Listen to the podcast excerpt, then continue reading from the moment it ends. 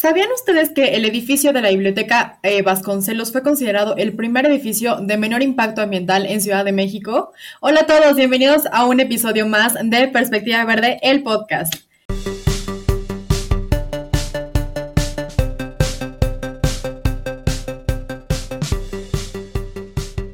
En este episodio tenemos a una experta en un tema que no habíamos tenido la oportunidad de tocar en el podcast y que la verdad me entusiasma mucho poder conocer y transmitirles y compartirles eh, referente a esta vertiente, digamos, de, de ideas verdes, eh, opciones verdes y sustentables.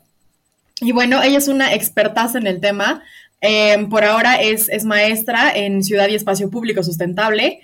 Ella estudió arquitectura en la Universidad Michoacana de San Nicolás de Hidalgo y se aventó también una maestría en el Instituto Tecnológico de Estudios Superiores de Occidente. Y por si fuera poco, también ya tiene eh, pues sus andares en estos temas del, del podcast. También tiene un podcast donde nos habla justamente sobre sustentabilidad. El día de hoy tenemos con nosotros a Carolina Aguilar. Caro, bienvenida al podcast. Un gusto que estés aquí. Hola, muchísimas gracias por invitarme. Oye, wow, qué echada de flores. Este, sí, está muy padre esto de los podcasts, como que se convirtió en una nueva forma de compartir información eh, sin barreras con, con esto de la distancia, entonces me encanta y muchísimas gracias por haberme invitado.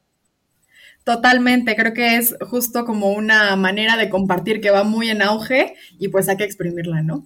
Y estás aquí justamente hoy con nosotros para que te exprimamos a ti en el buen sentido de la palabra y nos cuentes todo lo que sabes referente a, bueno, lo que te apasiona y lo que has estado haciendo ya por un, un ratito. Eh, cuéntanos un poquito más quién es, quién es Caro Aguilar, eh, por qué estás como involucrada en este tipo de temas, eh, desde cuándo. Ok, les voy a contar. Pues primero estudié arquitectura, ¿no? Y salí okay. de ahí y empecé a trabajar en un despacho de arquitectura y como que no me sentía llena, como que yo decía, no, esto no me encanta, incluso llegaba llorando a mi casa de que no, es que yo no quiero esto, de nada más proyectar, okay. y yo dije, no, no, Ajá. esto no me, no me va a mover, esto no me va a llenar en la vida.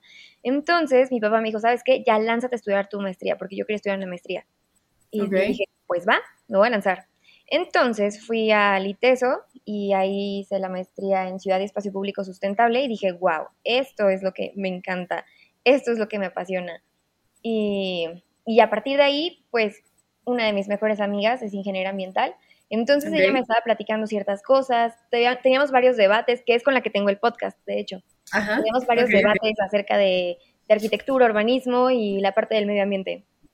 Porque ella pues es todo medio ambiente y yo estaba muy metida con que es sociedad también. Y Ajá. ya a partir de ahí fue que dije, ok, tengo que hacer algo. Ah, porque déjenme les cuento que una de mis cosas frustradas en la vida es, es o de lo que me arrepiento es de no haber estudiado ciencias de la comunicación, porque okay. me encanta todo esto de comunicar. Entonces dije, algo tengo que hacer. O sea, ya tengo este conocimiento, tengo esta espinita, le voy a sacar el mayor jugo que pueda. Y tengo que buscar cómo comunicar cosas que tengan que ver con cómo tener una vida más amigable con el medio ambiente, con cómo nuestras acciones impactan y cómo nosotros uh-huh. tenemos el poder de decir o de decidir si queremos que nuestras acciones impacten de una forma positiva o negativa. Entonces, empecé con Instagram. Empecé con Instagram a compartir información.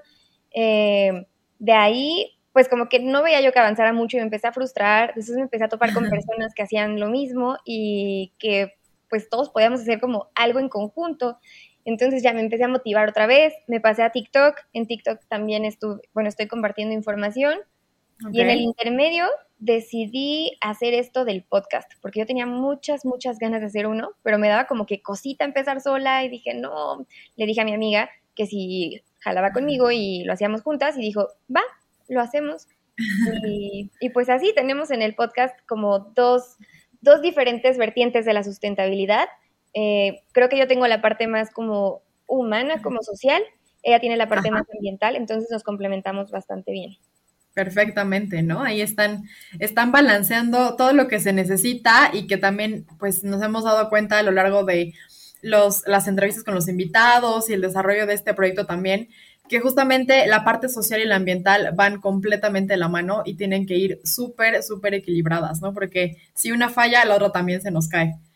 Entonces, eh, qué bueno, sí, de repente, bueno, ahí tuve la oportunidad de escuchar algunos de tus episodios y toman, tocan temas muy interesantes, sobre todo el de las mujeres en ingeniería ambiental, está muy, muy interesante como abrir ese panorama de todo lo que se puede hacer, ¿no? Con los conocimientos y las herramientas adecuadas.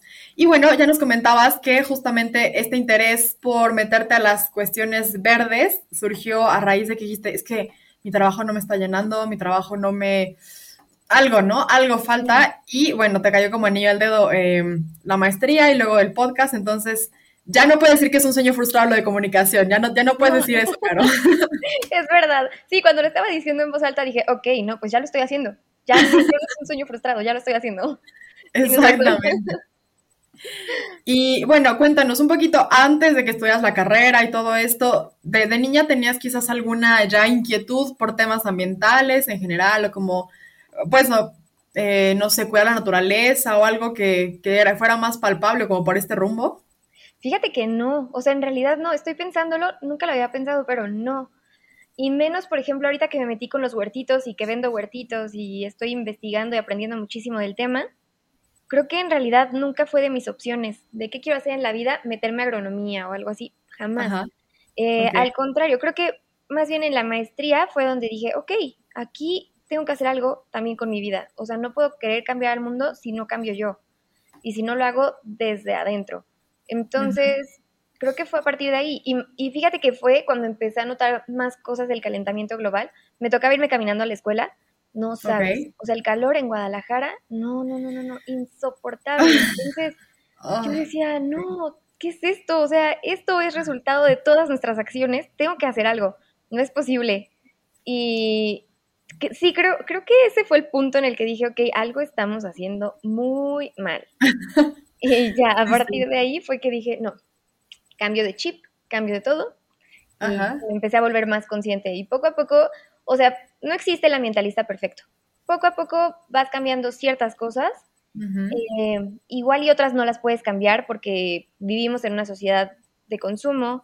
Y porque es muy complicado, a veces económicamente a veces no se puede hacer ciertos cambios, este, pero creo que poco a poco vamos encontrando cómo podemos ser mejores personas y eso es lo que he hecho en este camino.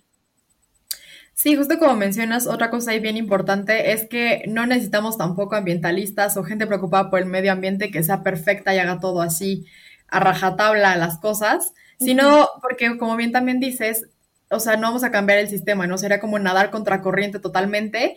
Y eso es mucho más complicado, mucho más tardado, mucho más, eh, hasta incluso lo negativo a veces, ¿no? Entonces creo que en este andar de, de todos los que estamos involucrados en este tipo de temas, vamos entendiendo poco a poco que no es nadar contracorriente, es más o menos eh, ir nadando y, y esquivando ciertas cosas que van sobre ese mar que ya está ahí plasmado, mar de, mar de plástico, mar de consumo, mar de muchas cosas, ¿no? Pero bueno, eh... teniendo eso, eso claro, creo que podemos también, como bien dices, ir avanzando y sumando esfuerzos.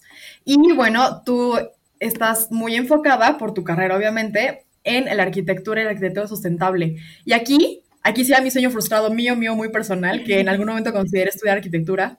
Y justamente me llamaba la atención la, la arquitectura sustentable, ¿no? Después me desmotivé porque, un poco, perdón, porque dije, no, creo que las matemáticas no son mucho lo mío, este, ¿qué tal que calculo mal ahí algo y se cae un, no sé, una trave, cosas así? Entonces dije, no, creo que lo dejaré para la gente que es un poco más hábil en ese sentido y me dedicaré a otra cosa, ¿no? Pero una rama bien bonita de la arquitectura es, es justamente lo que tú has estado haciendo, o sea, me parece como increíble. En general, la arquitectura es una ciencia... que además de ciencia es arte, y creo que es todavía más arte cuando está en armonía y cuando puedes hacerlo en equilibrio con la naturaleza y el ecosistema donde estás construyendo, ¿no? O sea, se me hace así como, uff, o sea, me, me vuela la cabeza pensar en todo lo que se puede hacer en arquitectura. La verdad que sí. Y pues ahora sí, eh, que tú nos puedes contar todo sobre este tema. Y bueno, a lo mejor empezar desde, ¿por qué decidiste estudiar arquitectura, no? ¿Por qué decidí? Híjole, ok, creo que más bien no decidí que quería estudiar eso, sino que fui descartando ciertas cosas. Fui como, ok, medicina no, porque no tolero ver sangre, me mareo, okay. no. Este, psicología me llamaba la atención, pero dije, no hombre, ya tengo demasiados problemas como para cargar con problemas a otras personas. Y así fui descartando una, una, una. Y en mi familia hay muchísimos arquitectos, o sea, la mayoría ah, son arquitectos. Entonces yo siento que me dejé guiar por eso, como, mmm, somos la familia de arquitectos, Y pues la verdad es que durante la carrera lo disfruté mucho. Y así como dices lo de los números, de hecho yo, yo pensaba que iba a ser más números, porque me gustaban mucho los cálculos y eso, y la, la realidad es que no, o sea, a final de cuentas quienes lo hacen son los ingenieros, ¿no? Que claro okay. que tienes materias que los llevan, pero no es como que haya muchos arquitectos que se enfocan en los números y que son expertos en el tema. Este, Ajá. Y bueno, ah, y también en la carrera tuve un maestro que estudió la maestría que yo estudié. Y desde ahí me empezó a llamar y justo me daba una clase que tenía que ver con arquitectura sustentable y con espacios públicos, uh-huh. este, pues sí, sustentables. No me acuerdo cómo se llamaba la materia, pero tenía que ver con todo eso, ¿no? Entonces ahí fue cuando me movió a mí y dije, ok, eso también tiene conexión, también se puede. Uh-huh. Y, y pues sí, la verdad es que, o sea, la sustentabilidad no se puede ver solo como tu persona haciendo cosas, sino que tiene que ver también con todo tu entorno. Y uh-huh. una de esas cuestiones...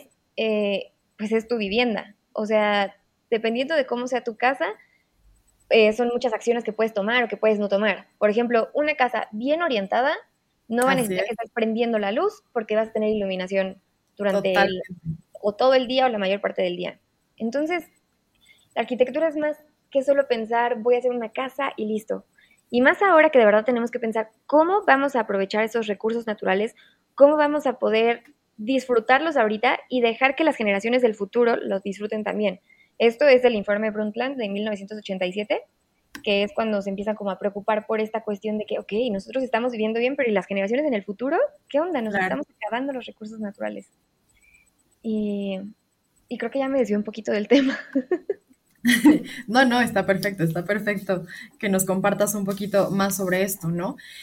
Eh, Porque sí, como, como bien decías hace ratito, la arquitectura yo lo veo como desde el punto de que es una forma muy um, como preventiva de evitar más consumo tanto de energía como de recursos, como de eh, esfuerzo incluso a veces, ¿no? O sea, cuando algo está bien diseñado, te puede ahorrar muchos problemas y te puede dar muchos beneficios, ¿no? Entonces, creo que ahí también radica algo de la belleza de la arquitectura y mucho más cuando es sustentable. Entonces, cuéntanos un poco más, Caro, ¿qué es la arquitectura sustentable?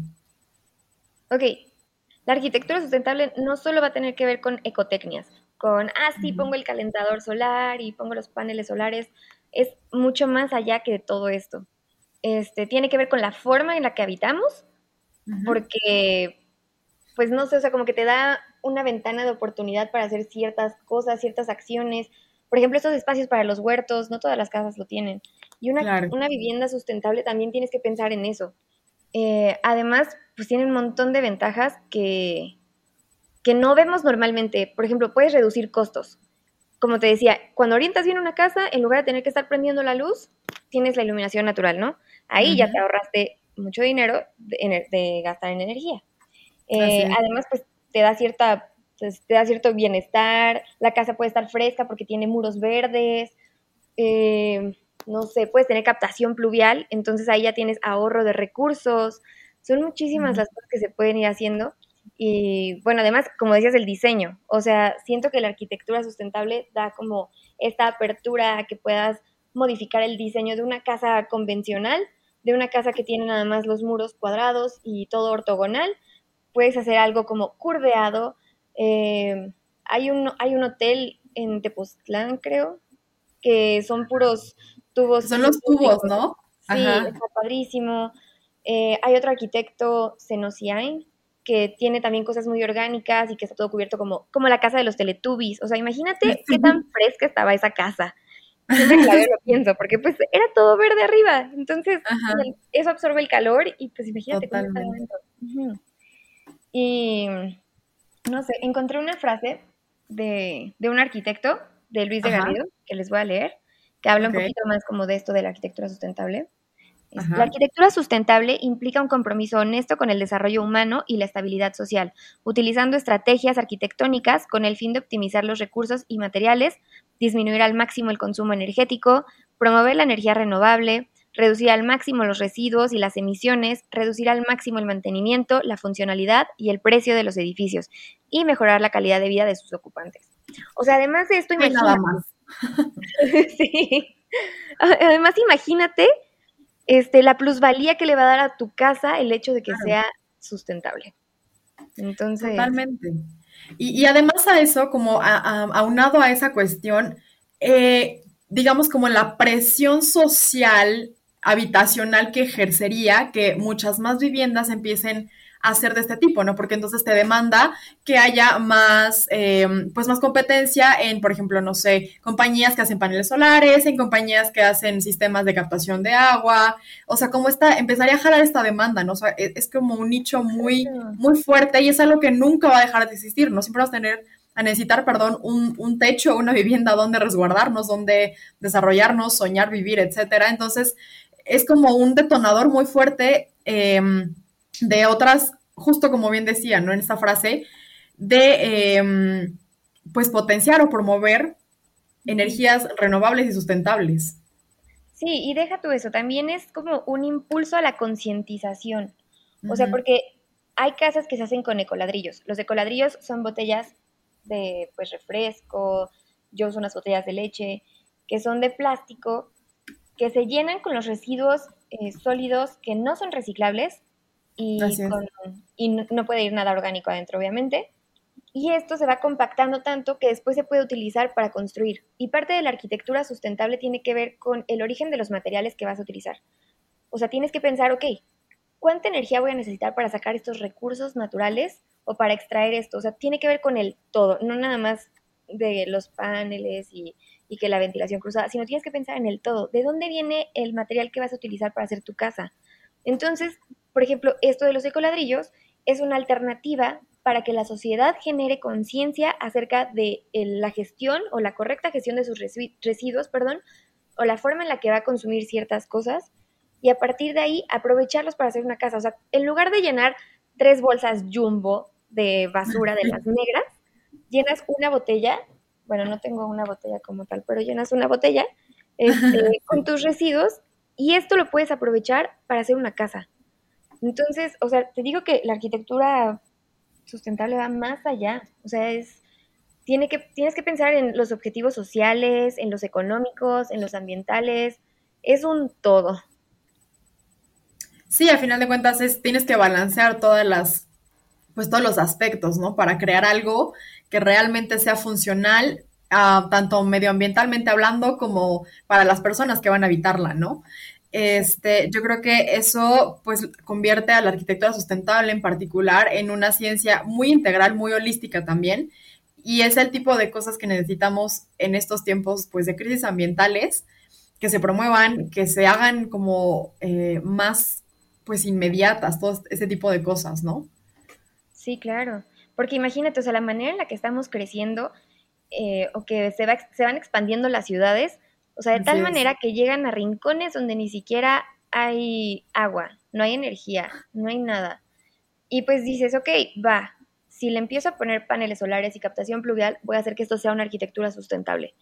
Pero la realidad es que no se vuelve una arquitectura sustentable nada más así, porque las personas tienen que transportarse, porque uh-huh. las viviendas quedan súper alejadas del centro de población. Entonces imagínate la cantidad de C O dos que se emite por el medio de transporte que utilicen. Eh, no, no tiene que, no tiene, o sea, la parte de la sustentabilidad social queda hecha a un lado, eh, el ahorro económico, entre comillas, para los que están escuchando, el ahorro económico que les puede dar una vivienda de ese tipo en la periferia, lo van a ir pagando con eso del transporte. ¿Cómo van a hacer sus compras? ¿Cómo van a tener Así sus es. alimentos? Entonces, hay que pensar en todo eso antes de planear. Y que también justamente um, pues propiciaría que las ciudades sean un poco más ordenadas, ¿no? Porque eh, la mancha urbana se ha expandido así como, como eh, plantas salvajes extrañas. Sí. Entonces no hay ningún orden y, y todo eso obviamente, creo, o sea, creo que ese, ese caos en el que se ha estado expandiendo las ciudades en general, no solamente en México, pero bueno, la Ciudad de México, por ejemplo, es una clara muestra de la desorganización y de cómo creció tan, eh, pues, extrañamente. Duradamente, sí. Así es. Creo que también todo ese desorden o esa falta de planeación, porque al final de cuentas es eso, ¿no? Falta de planeación, impacta totalmente negativamente en el ambiente, ¿no? O sea, ¿cuánta gente no hay que se desplaza del Estado de México a Ciudad de México y, y, y todos los días invierte cuatro horas, cinco horas de su vida en transporte? Eso es una locura. Sí, exacto. O sea, hay que pensar también en eso, en qué, cómo, cómo va a ser que, bueno, cómo es posible que la vida de muchas personas sea, me despierto a las cinco de la mañana, arreglo todo y me voy a trabajar, hago dos horas de camino, trabajo y regreso con mis otras dos horas de camino solo para dormir y despertarme a repetir la rutina. O sea, eso Exacto. no es vida, eso no es vida. Y lo que decías de la planea- planeación, el problema es que sí hay muchos documentos que te dicen cómo es que las ciudades tienen que irse expandiendo, bueno, no expandiendo, creciendo, eh, qué es lo que se tiene que, que poblar y qué no, pero la cosa es que no se cumplen, no se cumplen esos programas, esos planes de desarrollo, nada. Entonces, ese es como el problema. ¿Cómo vas a hacer que estas leyes, que estos programas, que estos planes, sí se vuelvan realidad y sí se cumplan? Entonces, eso es un, un issue muy grande que tenemos en las ciudades.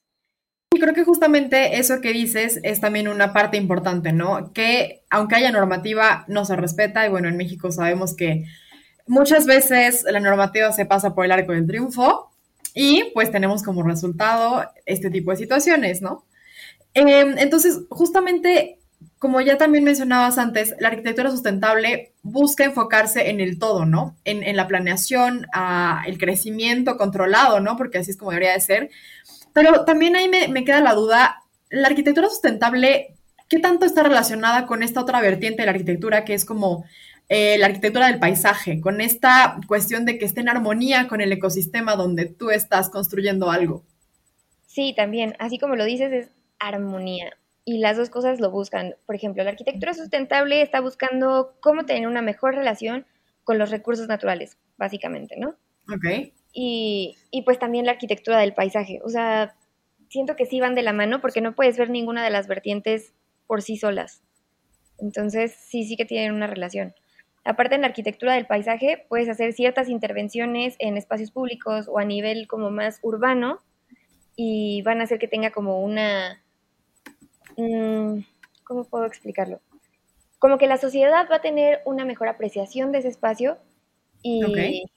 Y va a buscar, bueno, yo siento que las personas deberían de buscar, ok, si estoy haciendo esto en mi entorno, mi vivienda tiene que estar también así, ¿no? Teniendo este sentido de, ok, voy a tener una relación más amigable con el medio ambiente o con el paisaje, con el entorno. Entonces siento que sí van de la mano.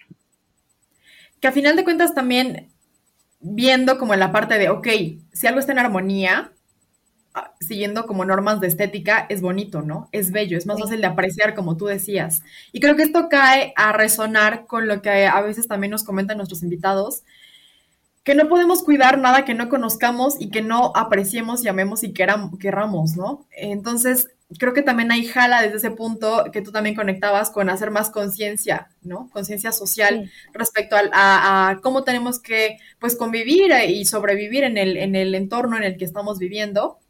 Entonces, eh, retomando esto, además de las ventajas que ya nos comentabas en esa, en esa frase súper completa que nos eh, compartiste hace un ratito, ¿qué otras ventajas desde tu experiencia, desde tus vivencias, desde lo que eh, los proyectos en los que has colaborado, qué ventajas le ves, así como muy particularmente desde, ahora sí que desde tu perspectiva verde eh, de Caro Aguilar, ¿qué, qué ventajas le ves a la arquitectura sustentable? Ok, un chorro. Mira, empezando nada más por lo ambiental. Ok, voy a hacer una casa, en lugar de ir y sacar material de otro lugar, voy a aprovechar lo que está aquí. Ah, porque muchísimas veces pasa que las personas es como, ay, quiero esa piedra fabulosa que vi en una casa en España. Entonces, a importar el material. Y no, eso ya deja una huella de carbono gigante, ¿no? Entonces, Así. pues tiene que ver con también la parte de, de concientización. De decir, ok, ¿yo qué voy a utilizar en mi casa para, para construirla sin que tenga un gran impacto? Entonces, este, pues yo creo que otra ventaja, pues así como te decía, es la concientización. Va, voy a empezar por cambiar esto, pero a la vez no voy a cambiar solo o no voy a, a disfrutar solo de mi casa, sino que también voy a cambiar eh, la forma en la que yo vivo, la forma en la que yo consumo, la forma en la que yo genero residuos. Entonces, es otra ventaja. Eh, pues, toda la comodidad que te va a brindar, o sea, imagínate que siempre tengas airecito rico entrando en tu casa, que no tengas que tener eh, un aire acondicionado que hace ruido, que empieza a tirar agua, que te consume muchísima energía, o sea, Exacto. son muchísimas las ventajas que tiene, como que no le encuentro desventajas, más que tal vez una inversión eh, cuando compras algún tipo de ecotecnia, como los paneles solares, que pues sí se ve la inversión hacia primera instancia, pero con el paso del tiempo pues te ahorras un chorro de lana, porque dejas de pagarle a alguien para que esté produciendo cosas por ti, sino que ya lo produces aquí naturalmente. Por ejemplo, nosotros aquí ya no tenemos, ya no tenemos este el, el boiler, el boiler, okay. sino que ya tenemos el, el calentador solar. Entonces okay. ya no tenemos que estar consumiendo, o sea, sí usamos gas en la estufa, pero no tenemos que estar consumiendo como antes, de que, ay, ya se acabó el gas, no me voy a poder bañar o algo así. Entonces, uh-huh. ese tipo de ventajas, la verdad es que hacen que quieras tener como, bueno, yo quiero tener más ecotecnias, claro que sí, ahorita estoy en casa de mis papás, pero cuando uh-huh. me mude, pues claro que voy a quererle invertir yo de mi dinero a este tipo de cosas. Claro, totalmente. Porque también en, en este sentido, eh, como dar estas, estas opciones o tantas, eh, pues, ventajas a, a migrar hacia la arquitectura sustentable, pues yo creo que sí detona como cambios mucho más grandes, ¿no? Porque, sí. como bien dices, sí, es muy importante igual estar conscientes de nuestros hábitos, uh-huh. pero, por ejemplo, pensando en el sentido de que, bueno, quizás haya ya empresas, que seguro las hay, eh, que tienen ese tipo de, proye- de proyectos, que ya construyen con estas técnicas. Y entonces, aunque a lo mejor la persona no esté tan involucrada y sus hábitos propios todavía no estén así como tan, eh, bueno, voy a empezar a cambiar esto, voy a dejar de hacer aquello, pero ya están habitando un lugar que está pensado para que su impacto sea mínimo, ¿no? Sí, sí, sí. Entonces, creo que es como ayudar también a que indirectamente muchas, muchas personas pueden estar reduciendo su impacto, eh, su huella hídrica, su huella de carbono, sin que a veces se den cuenta que siquiera, ¿no? En este sentido. Eso también, ¿eh? Eso también. Y es que hay muchas como certificaciones, que Ajá. yo no soy experta en las certificaciones, pero este, sé que hay varias. Incluso en México está el programa de certificación de edificios sustentables que se comenzó en la Ciudad de wow. México. Okay. Y estas certificaciones, o sea, imagínate la plusvalía que le dan a la edificación. Así si es tu casa y tu casa la llegas a construir con alguna de esas ecotecnias, porque tienen que cumplir con ciertos requisitos, obviamente.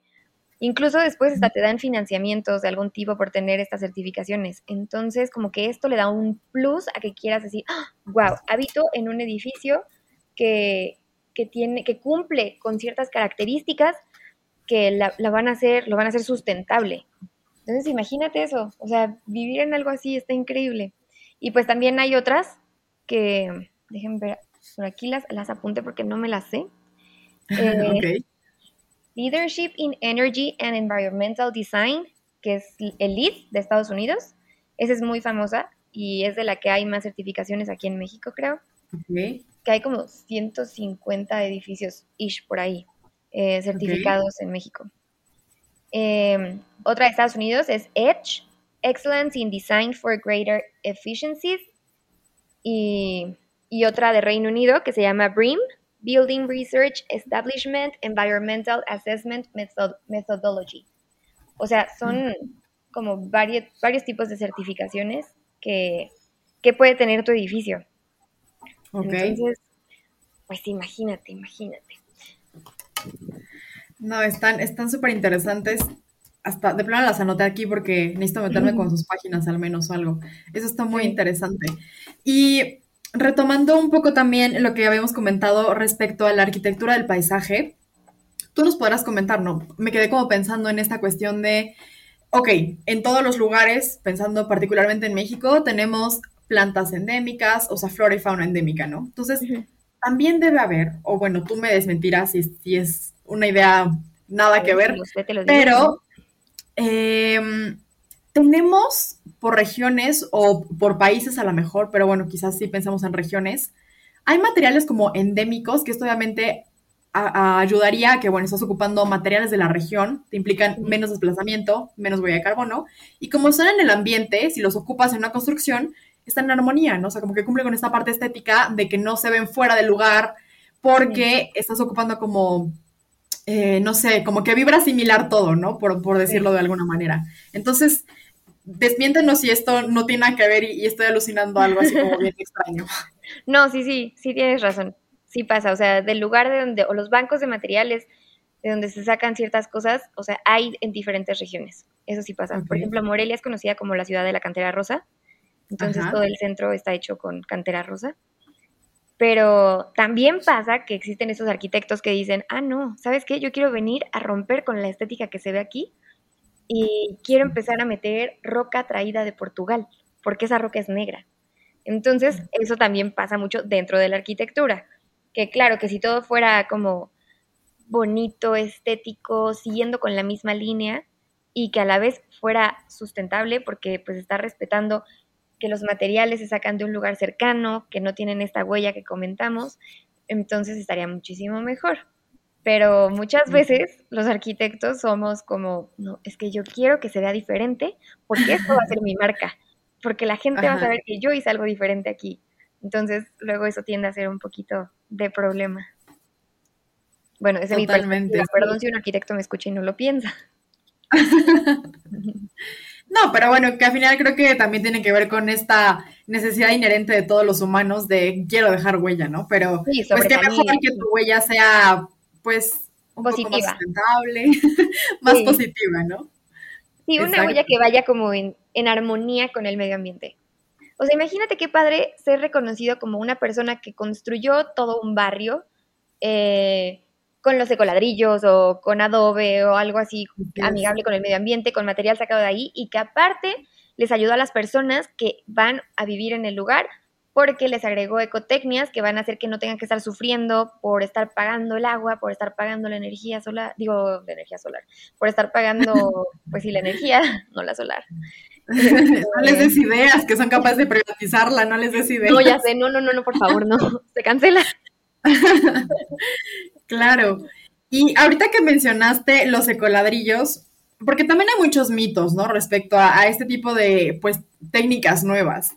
Obviamente hay técnicas como ya ancestrales de construcción, como el bajareque, como el barro tal cual, ¿no? O sea, ese tipo de cuestiones ya existían desde antes y son técnicas súper buenas, súper nobles, súper flexibles y como adaptables, ¿no? Sí, sí, sí, sí. Y Pero... Que... Ay, perdóname. No, no, dale, tú dale, tú dale. Y es que son técnicas antiguas que se hacían, o sea, en el día a día. Así se hacían las construcciones Y, y funcionan y son frescas, Así o es. sea, tienen, y esto pasó con todo, ¿eh? O sea, antes las cosas que hacían las personas eran más amigables con el medio ambiente y era normal, no era como, como una moda, como una moda Ajá. de, ah, voy a ser, voy a ser sustentable, voy a ser verde, no, o sea, era lo normal, pero viene la revolución industrial, vienen los plásticos, viene todo este boom y es como, vamos a cambiar, vamos a usar acero, vamos a usar otras cosas, vamos a empezar a consumir todo en plástico, y cambia la forma en la que la sociedad vive. Entonces ahorita como que se ha buscado y se ha logrado regresar a ciertas prácticas antiguas, prácticas antiguas de hace poquito, pues, como cargar con las bolsas del mercado, que antes pues, era normal, porque no te daban las bolsas de plástico, ¿de dónde iban a sacarlo? Así y, es. Y por ejemplo con esto de los ecoladrillos, como que siento que se busca regresar también A, a esto de construir con adobe o unas técnicas de construcción que son más amigables, que son más económicas, o sea, mucho más económicas. Y, y que siento que poco a poco las personas van a decir, va, yo también quiero empezar a usar esto. Yo siento, yo espero, por favor. Aunque sean unos añitos, pero ojalá sí. Claro.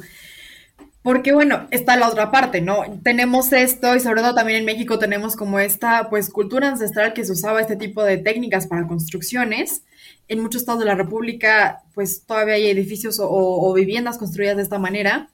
Pero, bueno, como también bien este, comentabas, pues, la revolución industrial, también esta parte que veíamos un poco de la estética, de, de como arquitecto quiero dejar mi sello en mis construcciones, lo que sea. Entonces, yo creo que tú que estás en el medio te has topado con arquitectos que están muy en contra de cualquier técnica eh, poco convencional o, o que no sea la tradicional a raíz de la, de la revolución industrial para construir, ¿no? O sea, que te pueden decir, no, ¿cómo crees que tu ecoladrillo va a aguantar una casa? ¿O cómo crees que puedes cimentar con llantas? ¿De qué estás hablando? Entonces, ¿cómo ha sido? ¿Con, con qué te has encontrado en, en, sobre esos aspectos? Fíjate que aún no me he topado con un arquitecto que diga eso directamente, eh, porque pues cuando empecé yo a saber de los ecoladrillos y todo eso, la verdad es que ya me estaba despegando mucho de la arquitectura y, y de toda esta parte. Pero yo creo que si un arquitecto famoso, que es, ob- obviamente saben del tema, obviamente los han escuchado, han visto, uh-huh. y yo creo que si los apoyaran cien por ciento lo estarían haciendo. Pero, pero no me he topado con un arquitecto que yo diga, wow, lo admiro porque está pensando en estas técnicas nuevas, bueno, no Ajá. nuevas, pero en estas técnicas como innovadoras, sí, sí, nuevas, okay. sí, sí, los ecoladrillos, o, o, en res, o en rescatar estas viejas técnicas de adobe, de barro y todo eso. No me he topado con uno que, que diga eso, al contrario, yo creo que lo que he visto son personas que más bien están metidas mucho en lo ambiental y que están buscando este cambio. Pero, por ejemplo, está... Eh, esta mujer Paola de Zama, no sé si la han escuchado, que es la que hace las casas con ecoladrillos aquí en México o, okay. o de las principales que lo hacen y, y pues no, según yo no es arquitecta. Entonces, o sea, ves personas que se están moviendo por su parte fuera de, la, de su rama para uh-huh. hacer un cambio y me voy a dar la tarea de buscar un arquitecto que lo haga porque ya me llamó la atención eso, porque sí, digo que yo no sé, yo no sé de alguien que que tenga este, el título de arquitecto y que lo esté haciendo. Ok, ok, eso está interesante, sí. Definitivamente habrá que, habrá que indagar un poco más sobre eso.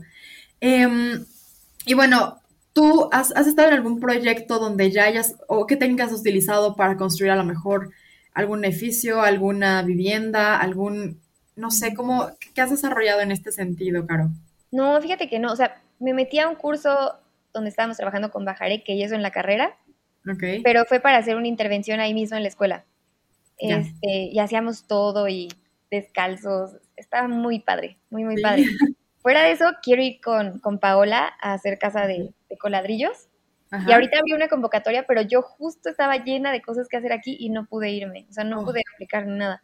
Pero esa sí. es una de las cosas que quiero hacer y que tengo que cumplir. Pero sí, hasta ahora... Va no para la bucket list, eso. ¿Dónde? Va para, va para tu bucket list. Sí, definitivo. Actualizada la bucket list. sí. Excelente. Oye, y en esta otra parte de... Um, Ay, con bueno, bambú, o... perdóname, se me olvidó. También, también jugué okay. a hacer casitas con bambú.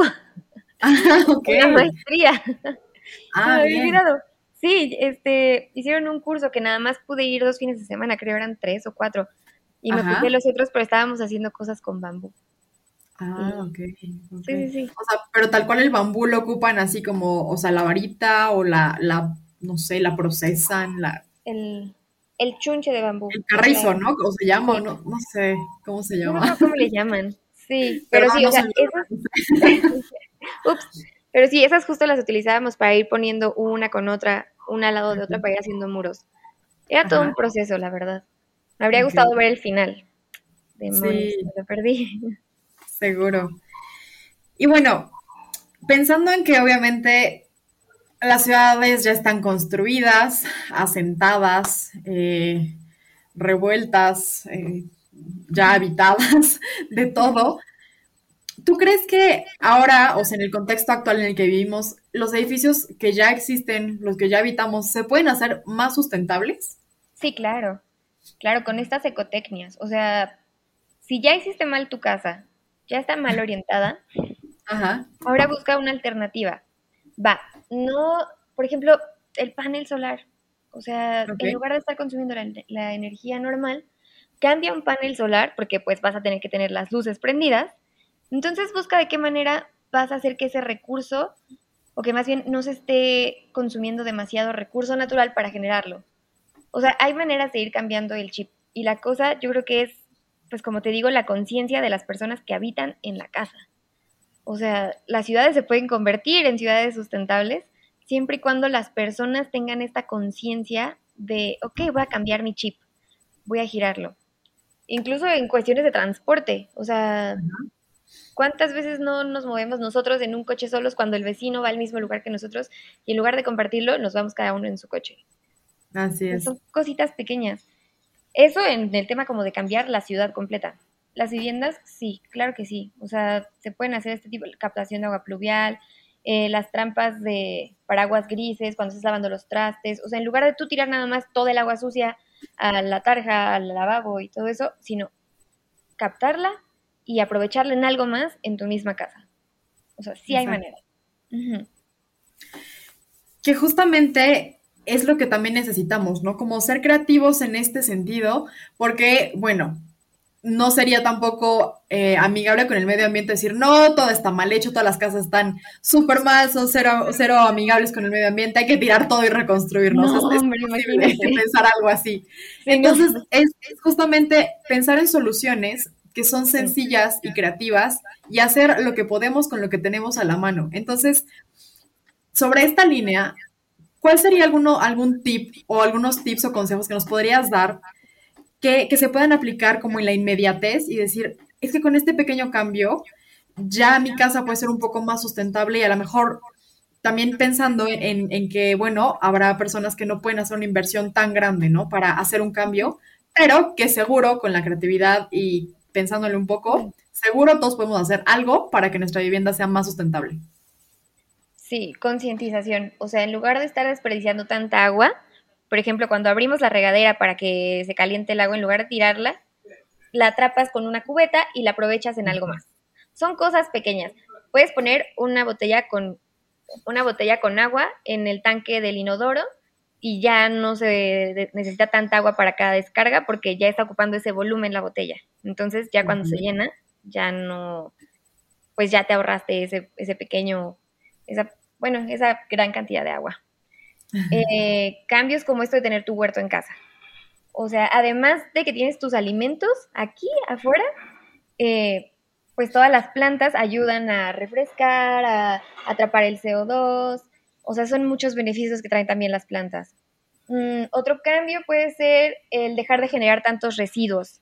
En lugar de estar tirando todo a la basura porque ya no me sirve, separarlos, darle más vida a ciertas cosas que tienes en, en, en tus manos y, y de esa manera dejan de estar afuera, convirtiéndose en metano, ocupando espacio, porque te digo que va, es que la sustentabilidad va más allá que solo en el edificio, o sea, tiene que ver también con las personas y cómo lo van a habitar y, es, y apagar las luces, apagar las luces cuando no las estás utilizando. O sea, son cosas muy sencillas que van a hacer que tu casa sea más amigable con el medio ambiente. No te digo que va a ser una vivienda cien por ciento sustentable, pero sí son más amigables con el medio ambiente con esos pequeños cambios, desenchufar las cosas que no estás necesitando. O cuántas veces no se les hace fácil a las personas que se están lavando los dientes y dejar la llave abierta en lo que se lavan los dientes y sí, sí, sí, hay que correr el agua. Y, o sea, son pequeños cambios que nosotros como personas hacemos que vamos a hacer, que vamos a Eh, impulsar a que nuestra vivienda sea más amigable con el medio ambiente.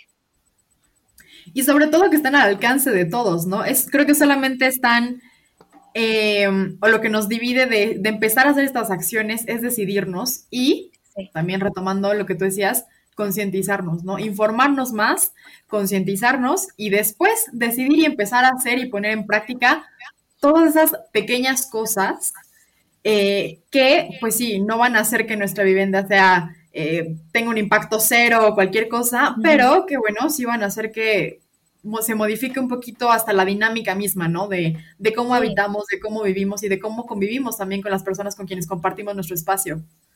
Es el salir de la zona de confort, ¿sabes? Porque estamos muy arraigados a ciertas cosas, a ciertas formas de vivir, que después nos cuesta muchísimo trabajo decir, ay, ¿cómo voy a lavar esta envoltura para meterla a un ecoladrillo? ¡Qué flojera! No.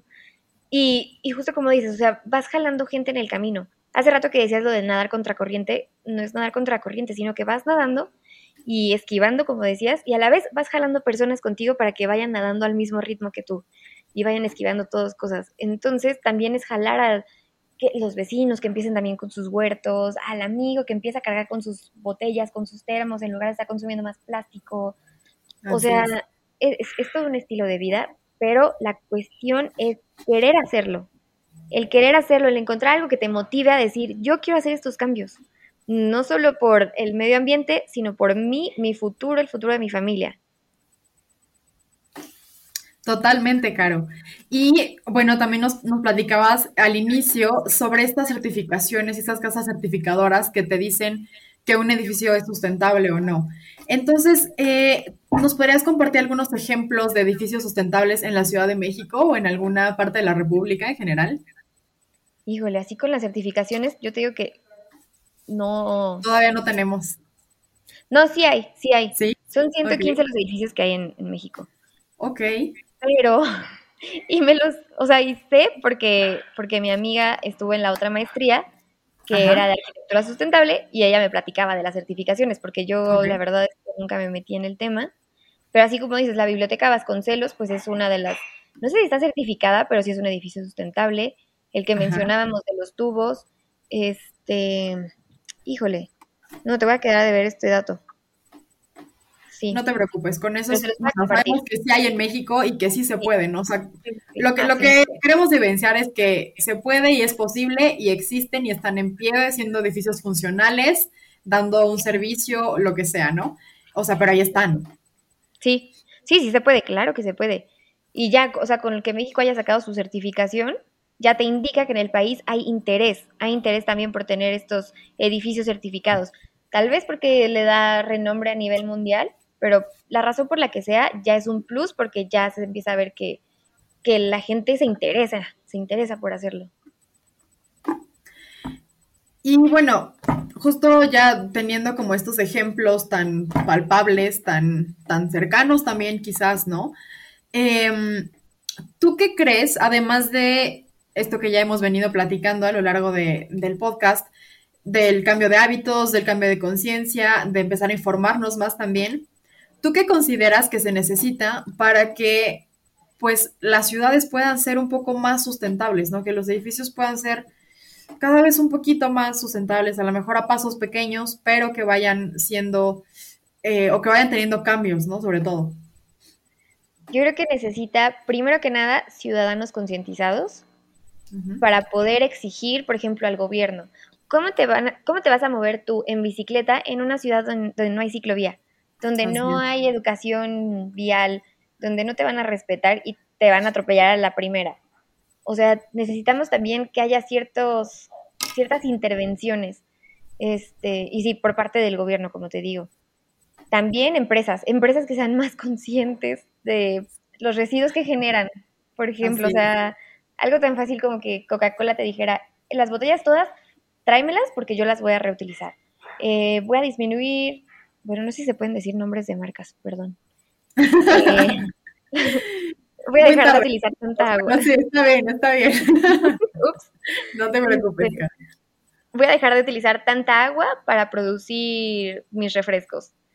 Eh, o sea, son cambios que tenemos que hacer desde todas las trincheras, desde todas, todas las trincheras, porque cuánta fuga de cerebros no hay aquí, de personas que tienen en realidad muchísimos, muchísimos proyectos en, en este tema de la sustentabilidad y que no tienen cómo llevarlos a cabo, o que los, los sacan como esto de la lluvia congelada, que no me acuerdo quién es el que lo hizo, no me acuerdo el nombre del señor, pero la lluvia congelada que tenía para regar huertos y eso, y de repente el gobierno le dice que no lo apoya, y es una idiota, y hasta ahora, o sea, creo que esto fue hace años, y hasta ahora es que lo van a empezar como a apoyar o que empieza como a conocerse el tema. Pero necesitamos que haya un gobierno que sí apoye este tipo de, de innovaciones, de emprendimientos, de no sé, como quieras llamarle. Iniciativas, ¿no? Ajá. Iniciativas, sí, sí, sí. Eh, es que te digo, desde todas las trincheras lo hay. Y en la academia veo que sí se está moviendo, pero el problema es cómo lo ejecutas. ¿Cómo vas a ejecutar Así. tu idea si no tienes financiamiento, por ejemplo? Y sobre todo, pensando particularmente como en la academia, de repente, o sea, podemos generar como mucha investigación también, mucho eh, contenido, digamos, pero justo como pasarlo ya a la, a la realidad, a la sociedad, de repente creo que ahí es donde se pierde mucho, ¿no? Sí, y es que a veces juega muchísimo el interés de las personas eh, con poder, y si a las personas no les conviene, entonces no se va a llevar a cabo. Por ejemplo, con este tema de del este, el consumo de, bueno, de la ganadería, del impacto de la ganadería. Como Ajá. a muchas personas que tienen poder no les conviene que cierren sus granjas o no les conviene que se sepa, entonces la información no sale. Sí, aquí la verdad es que sí se juega mucho contra eso, es una lucha de poderes. Uh-huh.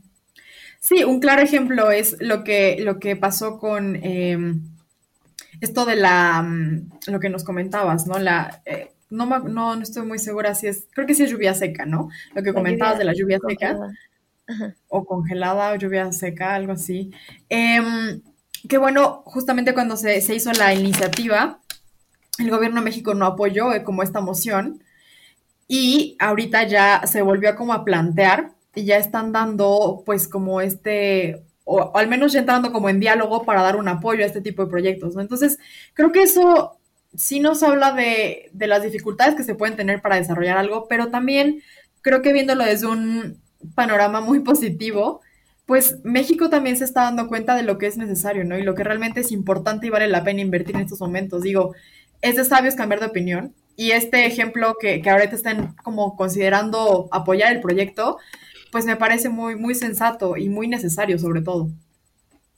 Sí, exacto. Ese sabes cambiar de opinión. Yo creo mucho en eso, porque yo creo que ninguno nacimos siendo completamente ambientalistas o nacimos con tanta sed de aprender. Entonces yo creo que en, la, en las segundas oportunidades en este tema, y, y sí, la cosa es saber decir, ¿sabes qué? Me equivoqué.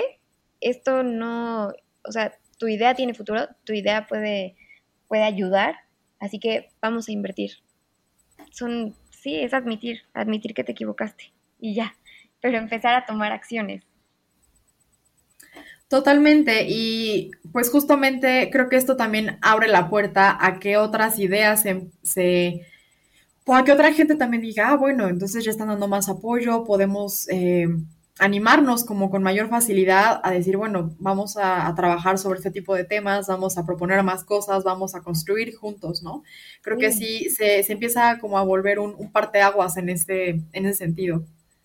Sí, exacto. Hace poco estuve en una reunión con personas que estaban o que están muy involucradas con estos temas, con que tienen también esta sed de querer emprender, de querer innovar, de querer hacer muchas cosas para, para mejorar la gestión de residuos a nivel urbano, para, pues tenían diferentes vertientes estas personas. Y la verdad es que yo dije, wow, hay muchísimos interesados en el tema y no se les ha dado el apoyo, porque me tocó el caso de uno que tam- ya tenía ya tenía todo para, para poder, re- ¿qué hacía?